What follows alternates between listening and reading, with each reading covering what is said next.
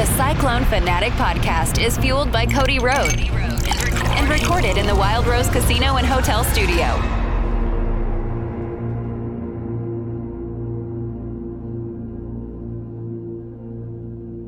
Welcome to the Cyclone Fanatic Podcast Network, powered by Cody Road. Uh, this is the first inaugural official episode of Kicking It with Jeff Woody and Grant Mahoney. Welcome to the studio, Grant. Man, I'm happy to be here. I think uh, we dragged you off the street like a sort of like a, like a cat that got hit by a car and sort of like limped a- around, and we're like, he's cute, a little damaged, but he's cute. So might welcome. work. He might work. Yeah. So as always, rough around the edge.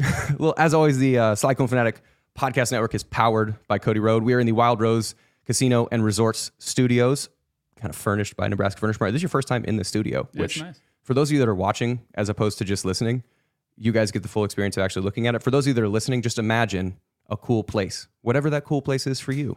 I don't know what it looks like for you. Something cool.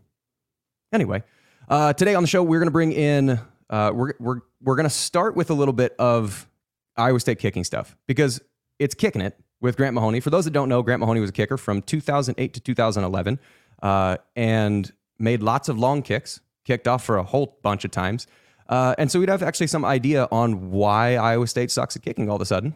And we'll go from there into realignment stuff. So hopefully, this is the last episode. You're going to have to hear at least us talk about something that is not actually football related too much because we're coming in in the season. So we're like, for those of us that have worked at least a little bit in podcasting and stuff, this is we're coming out of the dark times because the, they report to camp in a little bit. So without further ado, uh, also thank you to Kelderman, Kelderman Manufacturing for being the primary sponsor here for kicking it without having any idea what the show is going to be. So that's some serious balls to sign up for this with no idea what's going on.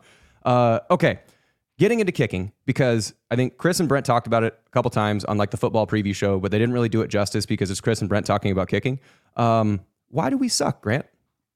Well, I'm just putting it bluntly. Uh, well, I'm gonna defend. I'm gonna defend Jace Gilbert here. So he was a true freshman last year, right? And prior to coming to Iowa State, he was his high school team's kicker, punter, and quarterback. So he did it all. Last year was his first year only focusing on kicking, and his stats weren't that bad. I mean, he was 60%, but they weren't that bad if you break it down. He only missed one uh, one kick at Jack Trice. All the rest of his kicks were away from Jack Trice. And I think a lot of people, you know, will really rag on him because the games were so close and they came and you know, like we needed a field goal to to tie Texas, to to to tie Kansas, and he didn't come through. Um, so I think that's why people, you know, look at look at him, place the blame on him, and it's it's, it's easy to it's easy to to blame the kicker because they're out there. You, have, you got one job, go kick it. But So- you know, people forget about interceptions, fumbles, drop balls. I think so. The other thing that just so you mentioned that he was quarterback, punter, kicker, and now this is the first year focusing on kicking. Why is that a difference? What what matters? And so, first question is, what's the actual difference? Because I would imagine you weren't just a kicker. There was other sports that you played, other activities you did when you were actually at Linn-Mar. Uh, why is that different now? And then he's still going to be only a kicker going into this year. And so I think there is a natural feeling of like, all right, if Iowa State last year's kick, so inside of 30 yards is 100%. Great, cool, congratulations. Outside of 30 yards, straight up coin flip. It was hit or miss, 50% from outside of 30 yards. So if last year it was that, you have basically the same kicker holder punter or kicker holder, or excuse me, snapper holder kicker. Uh, why is it going to be? What is what is? Why can we as fans look forward to it being better this year? So one, what's the difference between when you're playing other positions and also kicking? Wouldn't it be better if you just kicked? Uh, yeah, I mean, if, if you're just a kicker, you're able to focus more on kicking, you know, obviously. Um, but in high school, I'm not sure if, if Jace kicked off of a block uh, or not. What I mean by block is when you snap, you've got a little little square block, essentially. It's like an inch tall. Uh, anywhere from yeah, uh, inch to a half inch. Um, but in college, you're kicking off the ground, and so what that what that does when you kick is it lowers the sweet spot. And so if you're not comfortable kicking, you know, off the ground, you're gonna be hitting the ball higher up, which could cause you know X balls they call it or low line drives, um, and allowing him to focus just on kicking allows him you know one more year to work on kicking off the ground because he came in initially as a as a preferred walk on and then he got a scholarship, you know, just before I think in late January, so before they signed that that class. So in my opinion, I think you know giving him a full year to focus just on kicking, where he had what seven months to focus on it from his end of his high school year to when he came to Iowa State. I think it's going to allow him to focus on hitting more consistent balls and not worry about kicking or not worry about punting or being a quarterback and just focusing on being a kicker. And now we have a special teams coach Okay, how, why does that make a difference? So there's because we're not going to miss a kick ever again now. Uh, I don't know. don't, don't write that down. Don't write that down, people. Um, so I think uh, one other another thing that I was gonna about the special teams coach. This is a thing that we addressed back uh, on fart. I think at the end of the season last year is it wasn't necessarily like special teams because if you're interested in getting like an offense and defense breakdown, I already mentioned it before. Like Williams and Blum did one uh, essentially a full football preview, and they did a better job. I mean, not necessarily a better job. They did a good job. I think we'll probably get by the time the season starts, we'll have a better idea because you're sort of throwing darts in the dark. Uh, but they didn't really talk much about kind of the special teams stuff. Um, so there's two parts of special teams, and I think we both commit this from uh, different segments of it. So there's operations, and there's actual the execution of the rest of the play. So operations is snap, hold, kick, or snap, punt. The, the actual the operation of getting the ball from the line of scrimmage off of someone's foot. That operation has to be like dialed in. And I think the way I've described it before is like imagine if you're a golfer and you have you're just standing in the middle of the, you have you're in your stance, you're set up, and all of a sudden you pull your club back and then someone puts the ball down as right about right before you're about to go swing. That's how it is. Like that's what kicking is. So the operations, it would behoove them to not be good at placing the ball in the exact same spot. Because for those of you that have golfed, you understand the difference between if the ball is three inches too far forward or three inches far, too far back, that's going to change it. So m- the operations have to be good. But at the same time, if your operations are good, but the execution of the play is garbage, meaning as what I would do on special teams, and that's where I cut my chops. It's where I got on the actually got on the field was covering punts, covering kicks, returning kicks, returning punts. And you have to block, you have to tackle, you have to stay in your lane, you have to understand when the timing of each one of those things is. And for me, last year, uh, operations were really bad. Execution was pretty bad. On bl- punt cover was terrible. Ex- both ex- operations and execution were terrible on punt cover. The rest of it wasn't great, but operations were still bad. Why is a special team, a specific special teams coach? What difference does that make from last year to th- not having one to having one? Because I can talk about what the the actual the the block punt cover tackle that that's way different with a special teams coach because you can practice it. What's different with the? uh, Why would it be different with operations? Well, I, I think having a dedicated special teams coach allows you to, you know, and, and not saying that they didn't focus on special teams before, because obviously they did, but now you've got a coach that is going to sit down and, and he's going to, you know, schematically look at uh, the other team, look at strengths and weaknesses of not only your team, but the other team, and focus on the weaknesses. So, like, you, you had two true freshmen, you know, kicking and punting last year. And operational wise, it, it, it's, it's so crucial at the college level because Everybody's fast everybody's fast. And in high school, you can sit back there, you can spin the ball, you can, you can count the, the laces, you know, you can do whatever you want. because no one's going to get there. No, and I'm not trying to make this about myself, but when I was a freshman, I, w- I was leaned back before before kick. I was leaned back. I was chilling. I was chilling before a field goal. Boom, would kick it, and I didn't. I don't think I had any blocks, maybe one or two.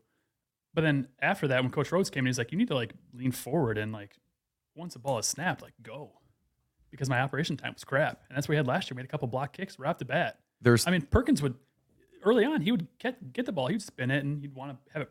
No, Operations time, I think it's what 1.2 seconds. I think is that when from the time the ball is snapped, to the time the ball has to be off of the foot, somewhere between what 1.2 and 1.4 on a field goal, that, and then on a punt, it's got to be 2.1 or less. I think, and that, sounds right. includes I- that includes the ball flying. So that number, I think I remember that because if you're on punt cover, uh, there is a delicate balance in actual in special teams operations. Uh, and for those of you that were expecting anything other than special teams operations for 15 minutes, sorry. And if you were expecting it, you're welcome. But if you're on if you're on punt cover, there's a delicate balance between blocking not long enough and blocking too long because it's the special teams the only one where possession switches intentionally. Where on an interception or a fumble or uh, a fourth down stop, possession switches, but it's on accident. Versus a kickoff, a kick return, a punt, a punt return, or a field goal. It's always there is no retention of possession on any one of those plays. It automatically always flips. And so you have to go from being on offense to being on defense in this within the same play. And on the offensive side, I need to block. On the defensive side, I need to tackle. At some point, I need to know when I need to switch between offense and defense. So if I'm blocking, I'm completely blind to what the operation is. So on punt, I was I was the right guard for 4 years. So right next to the center it was which was Dakota Zimmerman, which is you're built like a plus. Thank you. Uh. You're welcome. I'm punch you in the neck right now. Uh, but on that, so you have to take X number of steps, and you're really kind of counting in your head, sort of like when you're playing flag football when you're like seven, and you're like one apple, two apple, three apple. Like you're counting the amount of steps and release time before you can actually engage, block, and then all of a sudden that guy who was playing defense by trying to rush the punter is now playing offense and is trying to block you from getting to his guy. So he turns from linebacker to fullback. So you have to know when that switch is. If the operations is bad and that timing is wrong and the punter is taking an extra half a second and I've already switched to playing defense, I'm not blocking anymore. They're still playing defense and now everybody's playing defense except the punter, which is not very good for the punter. So like I think one of the things that the special teams coach hopefully will be able to get across to Tyler Perkins is Bud. It has got to be faster. It's also on the long snapper though. The long snapper should be able to deliver the ball where when Perkins is catching it, it's laces up. And so if, if he's delivering the ball where the laces are anywhere but up, then Perkins has to, you know, Why does that matter? Why does it matter? Laces down, laces up, Dan. Y- y- hey, Ace, you don't why want, does this you don't want to kick the laces because that's that's not a, that's not a flat part of the ball. So it could you know it could hit the, the part of your foot that's going to make it. You know that, that's sometimes where you see shanks, sometimes where you see miss hits. Same thing on, on, on kicks too. You know people don't don't realize on field goals that it's, it's a three person operation. So if the snap is bad, where if Perkins isn't catching it, where the laces are essentially you know away from the kicker, and if he puts it down, if he misses his spot, that's going to throw off the kicker. And so it's a three person operation, but of course the kicker is the one that you know, and that's that's that's that comes with the territory, it comes with the position that you're you're the one that is is kicking the ball. So you just have to rely on your, your snapper and your holder to do their jobs. But if one of those is off, people aren't going to see, oh, the snap was bad, the laces were out, or they might, I guess, but people aren't going to see the, the the minuscule miss if if the punter doesn't put the ball down right where it's supposed to be. That that could that could cause a lot. Who was your holder when you were there? Brantner? Um, no, Derek Schmigdahl, Oh, Schmig was linebacker. linebacker with a neck roll was holder. I don't remember Schmig being a. Oh my god! it- short story. Uh, Freshman year, UNLV, um, I, I made like a PAT that tied the game. and we went to overtime. And he was always like, he'd always hit me in the back of the helmet, like, great kick. UNLV, he was so fired up. Like, he hit me and I started to see stars. And I was like, dude, I was like, you're a linebacker. I'm a 145 pound true freshman kicker. Y- You can't hit me that hard, man. I was like, like I saw stars. And so from then on, he, he yeah. Much more gentle. Yeah. So Schmigdahl, um, freshman year, I think I don't think sophomore. Um, Dan Keel, sophomore, junior year, and then uh, Brett Bucher, senior year. Okay. And Bucher was the do everything special teams, snap, hold, work in the nutrition office, li- power lift. I think he gained 50 pounds and lost 40 pounds or like 40 pounds over the course of his college career, which is absolutely impressive. Yeah. Lived in the lived in the gym. Well, he was a, became a offensive or a, a GA, a strength GA by the time he was actually done. Yeah. Um, the other thing, so like with like why why are okay kickoff coverage within kickoff coverage iowa state has been fine as the best as i can recall has been fine in the past couple years what is why is there an art and what why sometimes is the kicker who's doing field goals not the one that's doing the kickoffs? Is there a mechanical difference between the two? Just to, like this is more like as, a, as a side note as people are coming in because i don't think perkins does kickoffs. I think that's somebody else who's doing the kickoffs i think. Uh, and we'll see what's going into the or uh, um, uh, Shackle, I think Shackelford did some of the kickoffs last. so why is it what's the what is there a mechanical difference and what's what what is that mechanical difference yeah, it, it's a little different. And, and you know, with field goals, you're you're when you kick, when you swing through, you're you're landing on your your plant foot. Whereas kickoffs, you're essentially you're kicking and you want to. I was always told you want to pretend like you're coming up and over a hurdle with your kick foot and land on your kick foot with your. If I'm right footed, so land with your right shoulder kind of down, like you're headed downfield and you're rolling down down downhill. Um, you want to land, you know, two to three yards past the ball. Uh, another another thing that's a big difference between kickoff and field goal is kickoffs. You want to really engage your quad, so you roll your foot over more. So you're kind of hitting the ball more on the top of your foot, whereas a field goal, you're hitting it more on the side of your foot, kind of that big bone on your foot. is there like a pass in soccer more A field goal would be more like a pass, yeah. Okay. Whereas like a um, a kickoff would be more like a shot. You sometimes see guys in soccer like on um, PKs, you know, they'll just hammer one just hammer one, and but they'll, they'll land on their kick foot, and that's that's essentially what you're doing on a on a kickoff. So it's it's it's more quad involved, um, which throughout the week you only want to hit you know eight kickoffs leading up to to the game because that's going to tire out your quad. legit? There's, so what do you do during practice? You're only kicking you have eight kickoffs the entire freaking week. What do you do? Come on. Uh, I mean, so I mean, when I was there, we got there like an hour, an hour before Everyone else uh, And play punt golf. All the other slappies would get out there. Oh yeah, you. Oh, we're slappies. You guys are out there playing punt golf for We like were- the majority we- of practice. We practiced for freaking four hours, basically. So we were out there for an hour, got all of our work done. The first two, three periods were special teams. And then, yeah, we would dick around for a little bit. for for the last two and a half hours of practice. Did you guys have to? Okay, I don't recall. I would imagine you guys had to run when we had to run. Yes. So, well, yeah, I mean, we, we had to condition and stuff, but we, we would we would do most of our stuff at the beginning of practice, and then very rarely we would do stuff like in the middle of practice, like fire drill, or whatever, two minute two minute uh, warning, and then two minute drill, and then and then at the end of practice, usually they do a which suck because you're sitting around practice getting cold all you know for two hours. That's. I'm so sorry for you. but I, I I'm so sorry for that experience. But in, in between, you know, the beginning and end of practice, I would, I, I personally would, I would catch for the quarterbacks. I would snap for the quarterbacks, and then there would be some days, yeah, we'd go inside and play golf. So we, you know, in the end zone it says Iowa State, so the O in Iowa, and then Cyclones, the O in Cyclones. We would, we would punt and, and play golf. uh, was were was Kirby the best at that? Brantner, who was the best at punt golf? We, we all had our day. Geyer was really good. Okay, I believe it. Yeah, I believe it. We, we all kind of had our days because punters would would hit the ceiling so often because they had good form, whereas like me and Zach would just hit. Zach would hit low, Just absolute. just piss missiles. They're, they're good spirals. whereas I would hit them like they would they would just roll. Um, yeah, I would, I would say probably Geyer was probably the best at that. But we, we, we didn't do. I mean, we we also did like dry runs. You know, we do dry runs, or, or you, you know, we had uh, one of the coaches.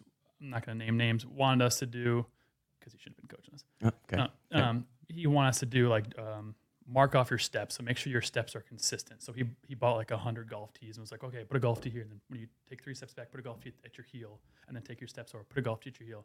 And like I, I suppose that was relevant, but a lot of the stuff was like he then put golf wiffle balls on the tee, and like nah, that's not the it's not the correct sweet spot, if you will, for the football. So this is kind of Okay. a, kind of a dumb drill, but I'll do it. Yeah, what else am I going to do? Stand around for a while? A lot of mental reps. A lot of mental. Oh yeah, a lot of mental reps. That was huge for me. My, my, my freshman year, um, Jay Boulware was the. I don't think you were. In the, yeah, you were on the team. I would- Jay, no. Jay Boulware was because you weren't there with Chizik. no, I would not have been. Jay Boulware, great coach, best special teams coach I had. Um, he did a really good job putting us in high pressure situations. I mean, he would at the end of practice, he would have everyone around us. I remember Leonard Johnson would, would was kicking grass at me, saying all kinds of stuff you shouldn't be saying to someone. And I think Leonard Johnson was a notoriously great shit talker. Yeah, a notoriously great shit talker. Yeah. Anyway, But, continue. but Boulware prepared us for, for high pressure situations, and I, I really felt at ease. Uh, you know, my freshman year, probably, probably more than I want to say my senior year, because at that point I was like, you know, I've done this a hundred times, so it doesn't really matter. Um, but no, Boulware did a great job of, of preparing all the specialists, and he, he didn't really care. He's like, you know, go out and do your job, but he was really big on the day before games. He's like, he's like mentally prepare. He's like, do mental reps, hit 10, 10 field goals, ten PATs. If you miss one, go back and, and redo it so you have ten. it's like shooting free throws. Yeah. Basically. yeah, it really, it really is. So this, this podcast isn't all going to be about special teams operations, but I did want to actually clear the air because there is some expertise. Okay, Some. I'm out of here then. I'm- All right. Well, cool. Thanks, guys. That's uh, that's the end of kicking it.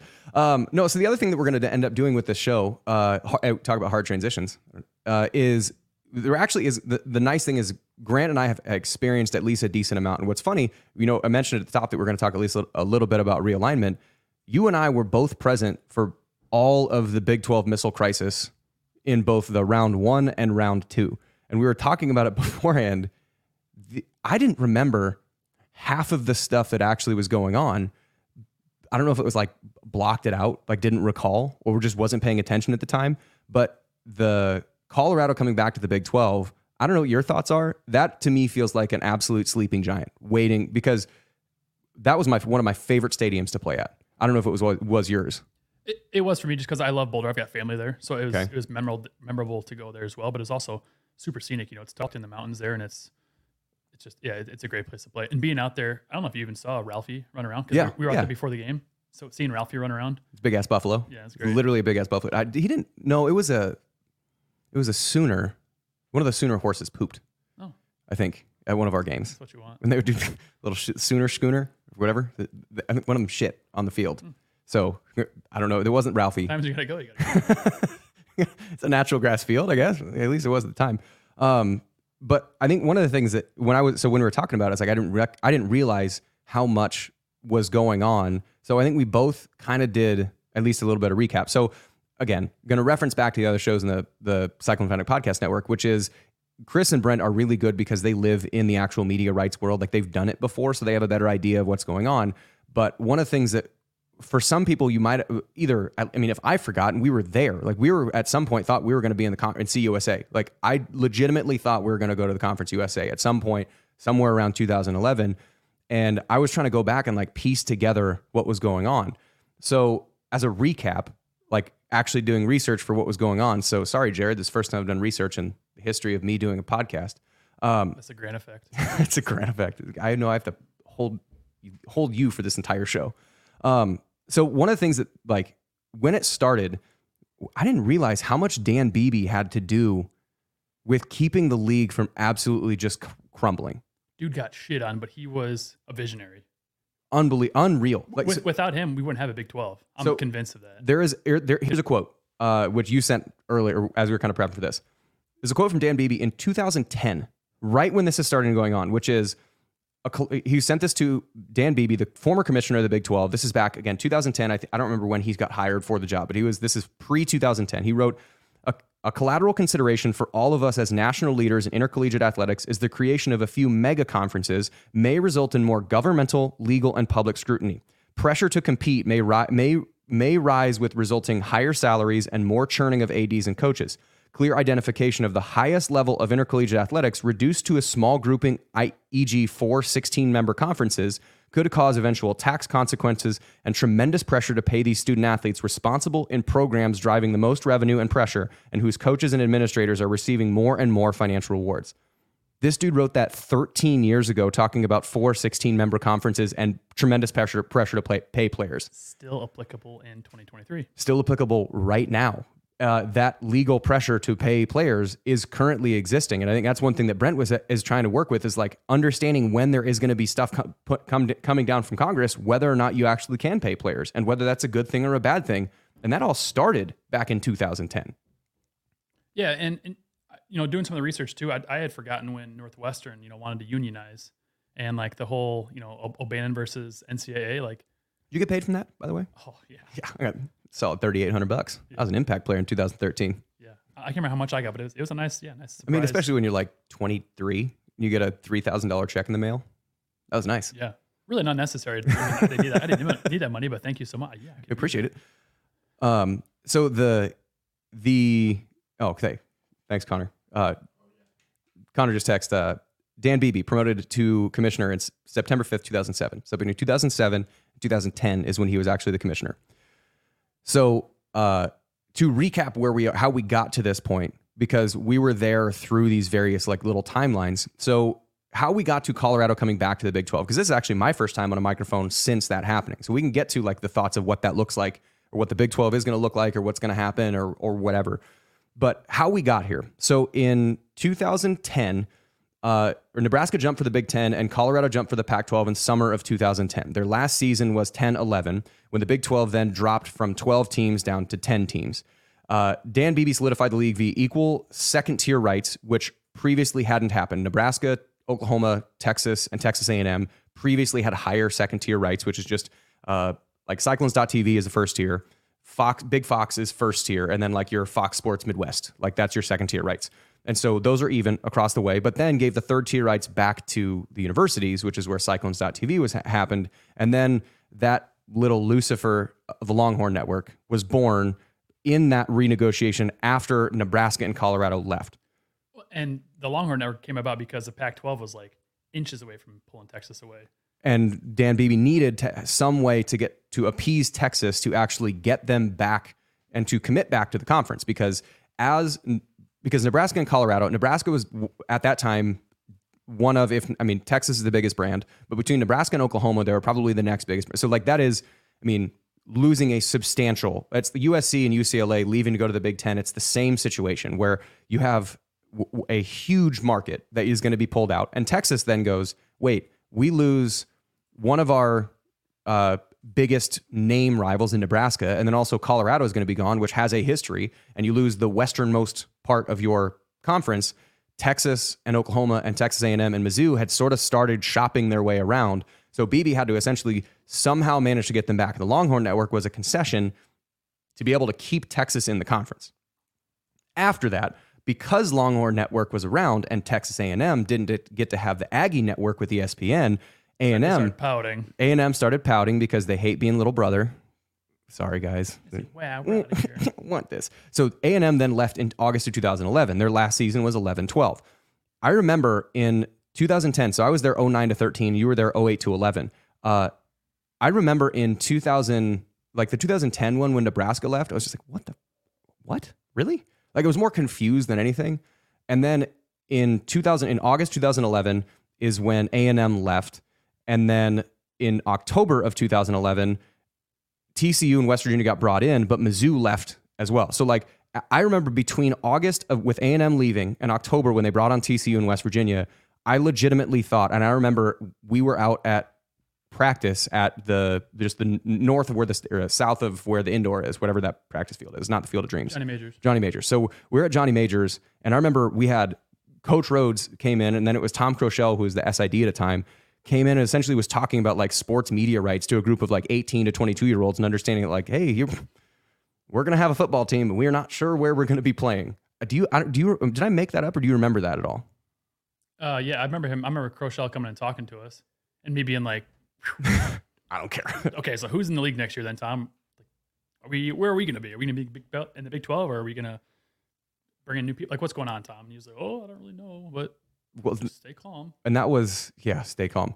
And so that was in the 2011 season. And so like i said october of 2011 bob bowlesby who had just gotten hired at the time so when a&m left that's what got bb fired. Bowlesby comes in two months later mizzou leaves but he manages to get west virginia and tcu in. So by the time between 2000 uh, what was it august of 2010 and october of 2011 the nebraska and colorado had left and Longhorn Network had gotten born. A&M left for the SEC. Mizzou had left for the SEC. TCU from the Mountain West came into the Big 12, and West Virginia from the Big East came into the Big 12. There was a chance at that time that West Virginia wasn't even going to make it in the conference because the Big East was going to potentially try and hold their feet to the fire and force them to pay a substantial exit fee from the Big East, but managed to get everything back together. So that missile crisis in that moment, at that time, Larry Scott was the commissioner of the Pac 12 they didn't think that there was enough addition for anyone other than Texas and Oklahoma to be able to come to the Pac 12. And the Longhorn Network kept Texas around enough. But at that point, Larry Scott didn't bring anyone on from the Big 12, which is at this point looks like a really stupid move. So from there, fast forward to July of 2021, Texas and Oklahoma. And uh, so from October 2011 to July of 2021, the Big 12 is more or less the same. It is on fairly even footing, except Texas is just trying to be a big swinging dick and trying to control everything when they when you know from that point. I, I think a lot of that is because of the, the TV rights that that BB had set in place too. Why there why there hasn't been much movement really until recently. Because he knew, managed at some point, I, I recall that. So there was uh, at some point in there, BB negoti- extended the TV negotiation out until 2025. It was supposed to expire, I think, in 2016 or in 2020, and then they re some year in between there, but extended or got an extension of the grant of rights or of the TV contract until 2025. So fast forward to July of 2021, Texas and Oklahoma decide to leave for the SEC. Bob Bowlesby at that point holds their feet to the fire with because each of them had a hundred million dollar buyout if they were to have to leave that year. They wanted to leave that year, but the grant of rights were guaranteed with the conference, meaning a grant of rights is you as Texas give me the Big 12 the rights to broadcast your games. So if you play a game, you can't show it because I have your rights to actually show that game. So if they were to leave early, the Big 12 wasn't going to release them from the grant of rights unless they paid $100 million. So if they decided to leave anyway, all those broadcast games that Texas is on either couldn't be shown or would be shown and the profit would come to the Big 12. So at that point, Bowlesby essentially threatens legal action to keep them in the conference. And then in June of 2022, uh, the Big 12 announced the addition of new schools. In July of 2022, Brett Yormark gets hired. And at the same month, UC, USC and UCLA bolt to go to the Big 10. Everyone's heads are falling at this point, and everyone's like, "What's going on?" Yes. So the Pac 12 is now sort of on unstable footing because they had. Which, in my opinion, so the first time around, the Big East kind of got raided and gone. Big Yeah. East is no more football. I think that's what's going to happen to the Pac-12 here. I think Pac-12 is going to go away, and you know, I, th- I think we're going to get another team. And, and you know, Chris had mentioned this in another podcast that Arizona might be next, and then I think Washington, Oregon might be the next ones. And then from there, it's like this is such a watered down Pac-12. What happens? Do they do they then join the Mountain West? Do they try to bring in some teams from the Mountain West and let the the Mountain West and you know other teams out there kind of other conferences out there kind of dissolve and make like a a watered down Pac-12? At that point, are you then still a, a Power Five? So to to finish where we are, because that makes that actually kind of is the next point after that. So in July of 2022, Yormark was hired, and UCLA, USC, and UCLA bolt to go to the Big Ten. So at this point, the Pac-12 now has a contract expiring in 2024, a media rights contract expiring 2024, 2024 without their biggest draw. So if you're trying to renegotiate, if you're the Pac 12, it would be like if Texas and Oklahoma left and you didn't replace them with anyone. You're trying to negotiate with a smaller pool. Yormark, so in June of 2023, uh, Yormark finishes negotiations for a new t- TV deal two years early because the Big 12s wasn't supposed to be done until 2025 the Pac 12s was supposed to be in 2024. Now, a, a, while back, and they've talked about, Chris and Brent have talked about how important it was that that TV, got, TV deal got done. It wouldn't be that big of a deal had USC and UCLA not left because the numbers would probably be fairly comparable. And if you get a deal early for $31 million and the Pac 12 gets a deal for 29 and a half, most schools are going to be like, that's good enough because the cost of leaving is going to be substantial and the cost for staying is, you know, I give a million and a half a year, big deal. But because USC and UCLA are gone and the Big 12 set the number, that becomes the thing that all the Pac 12 schools start looking at because they say, I could have that. The Big 10's already got, you know, $100 million or whatever. The SEC's got $100 million. And the Big 12 has interest in another school and says, hey, you can come with us and make this. Essentially, it's setting the bar. So by getting that deal done early, it'll it forces the Pac-12 to meet that number. And if they don't meet that number, then all the member schools then go, wait, why are we with this? Side notes, which I don't know, I, I had forgotten about. In the time that between the time Pac 12 signed their deal and when it was going to expire in 2024, uh, the Pac 12 headquarters thing that happened in San Francisco, they overpaid and overbilled, and each school had to actually pay back $5 million to the conference because they overpaid for it. They wasted 5 million. There was another time when Larry Scott uh, thought that they he, like they got an invoice the, the the contract between Comcast, the amount of money that Comcast had given them was $5 million per school too high. So after that $5 million was too high, it's you don't just get to keep that. That's not how a contract works. So they had to give that money back. That was years later that they actually had to give that back. So each school then had to give an additional $5 million. So at that point, if you heard of the, the at some point Washington State had to have a complete hiring freeze and could not spend anything, it's because the Pac 12 mishandled money to the tune of $10 million ish per school. So you have Yormark getting in early with a TV deal, saying this is the bar that you, you have to be measured against. USC and UCLA leaving the conference and essentially not having their biggest negotiating chips for TV contracts, and the Pac 12 being kind of shitty with money. So you add all those things together, and Colorado then looks at that and goes, Big 12's in a better situation. Yeah, I'm out. I'm out. So the Colorado comes back. So bring back to like what happens going forward, one of the things that is also going on at the same time. So Disney just let go, uh, Disney, which owns ESPN, just let go of a ton of ESPN on air talent. And I think one of the things they're trying to de-invest at least a little bit from sports media rights because it's really expensive. So the other parties at the table, and I hate the term stakeholders, but the stakeholders in these negotiations are the TV contracts or the TV companies, ESPN, Fox, NBC, CBS, whatever, because they're the ones that are going to be broadcasting the games, and they are buying this product for $31 million a school. They then have to, they're counting on the fact that by putting this on TV, they will make more than that in advertising revenue or sponsorships or whatever per school to do that. So you're essentially paying ESPN is paying the the schools through the conferences for the rights to broadcast their games. So if you're Oregon and Washington and Arizona, which seem like the the likely candidates to come over here, ESPN probably doesn't want them to come over because if you're re- if you're ESPN and you're renegotiating with the Pac-12 and you're going to set that number at 20 million dollars instead of 31 million dollars, Oregon's games in the Big 10, or excuse me, in the Big 12 would cost you 31 million dollars a year. Oregon's games in the Pac-12 cost you 20 million dollars a year. They just de-invested from ESPN.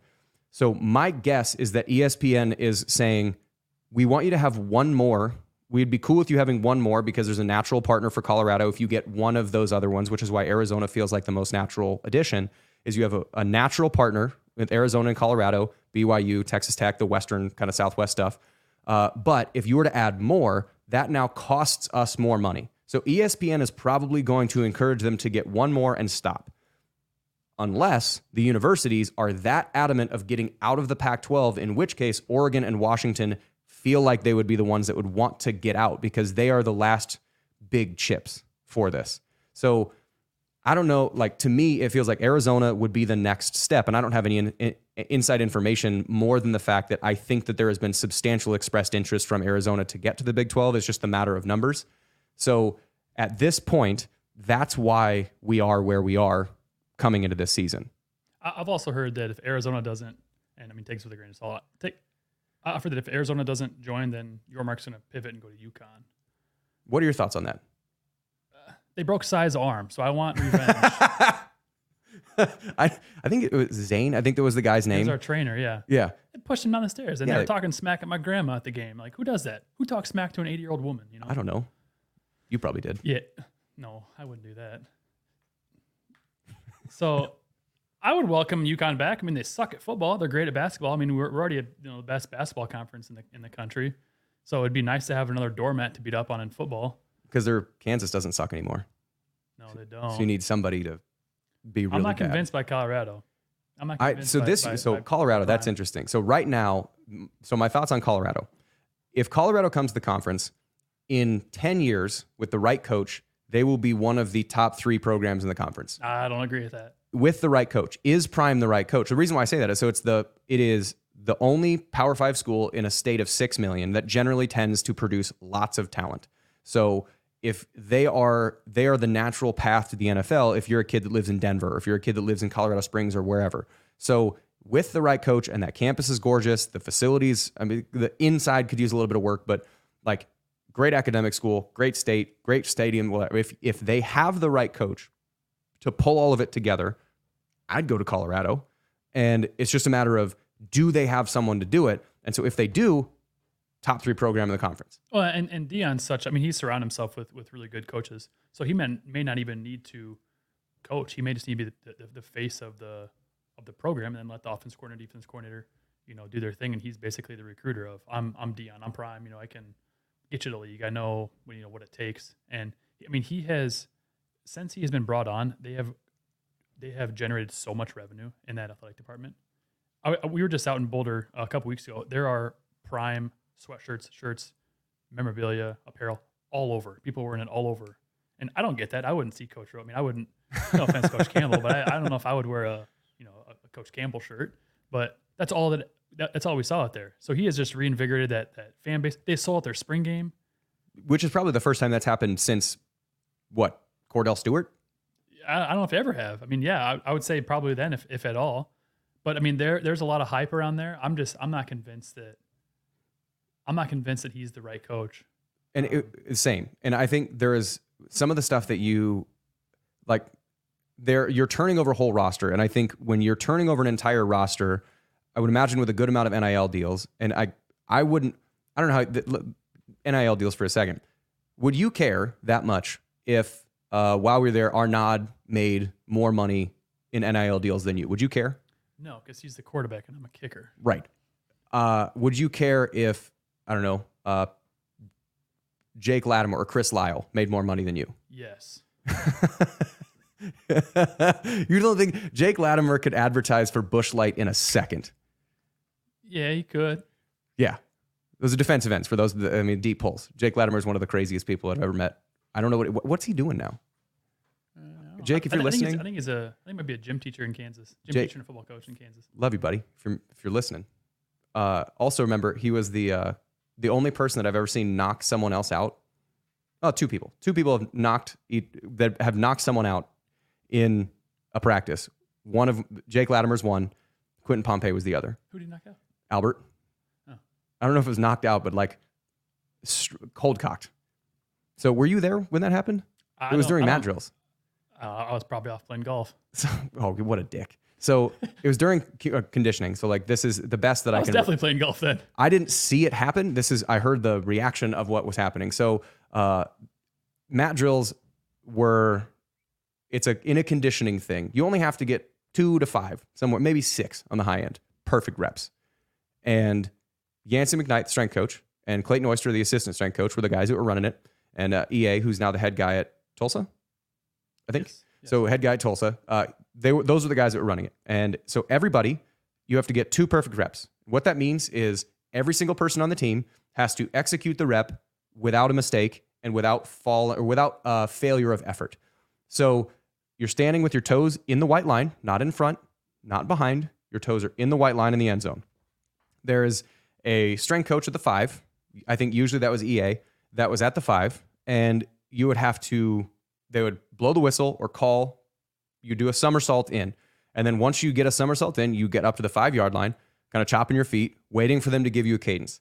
They would give you an instruction as to what that what the, uh, what was happening at the five yard line. So it was like a seat roll, which is going to roll to your butt, and then you stand back up and you chop your feet, or it's just straight side shuffle like you're playing defense in basketball. And he would point to his left, and you'd have to go the direction that he's pointing until he tells you to turn around. And if you don't go hard enough, then that would count as a ding, count as a negative. If you stop too soon, then that would count as a ding. If you didn't react fast enough, that would count as a ding. So you'd go one direction, go the other direction, one direction, go the other direction. They would then he would point behind you and blow his blow the whistle or say out or something like that. You do another somersault. You get up to the 15 yard line. You get up 15 yard line. Next strength coach is waiting, and in the time that the second, the first group is on the five, and they do a somersault to get to the 15, that's the call to get the next group out to the five. And so you're going zero goal line, five yard line, 15 yard line. At the 15 yard line, it's just kind of chopping your feet, blow the whistle. You do an up down, sprint through the 25, yard- 25 yard line, and you're really sprinting through the 30. Like the line is a 25. You don't screw that up. Everybody on the team just has to do that perfectly twice. Which sounds easy. Sounds easy, right? That's not too hard.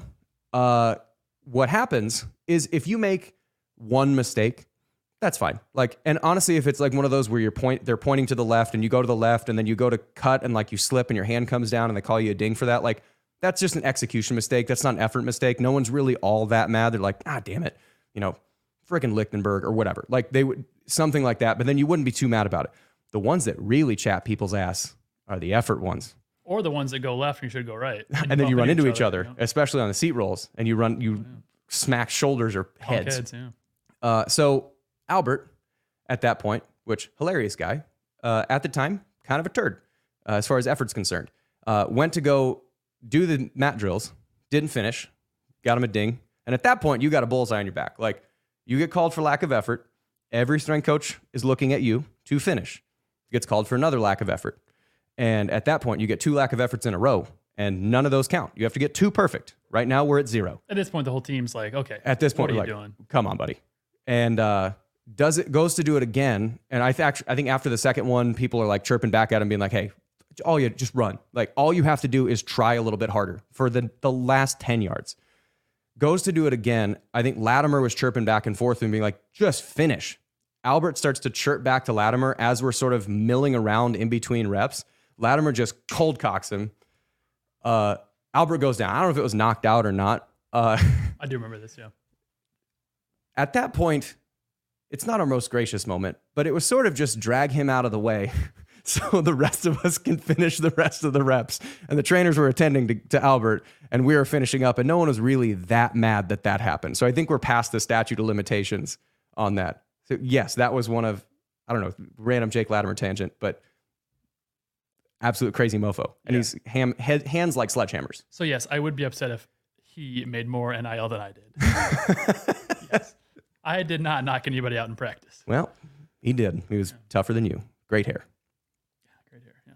So, uh, upcoming this next couple weeks, we're going to be recording these on Mondays.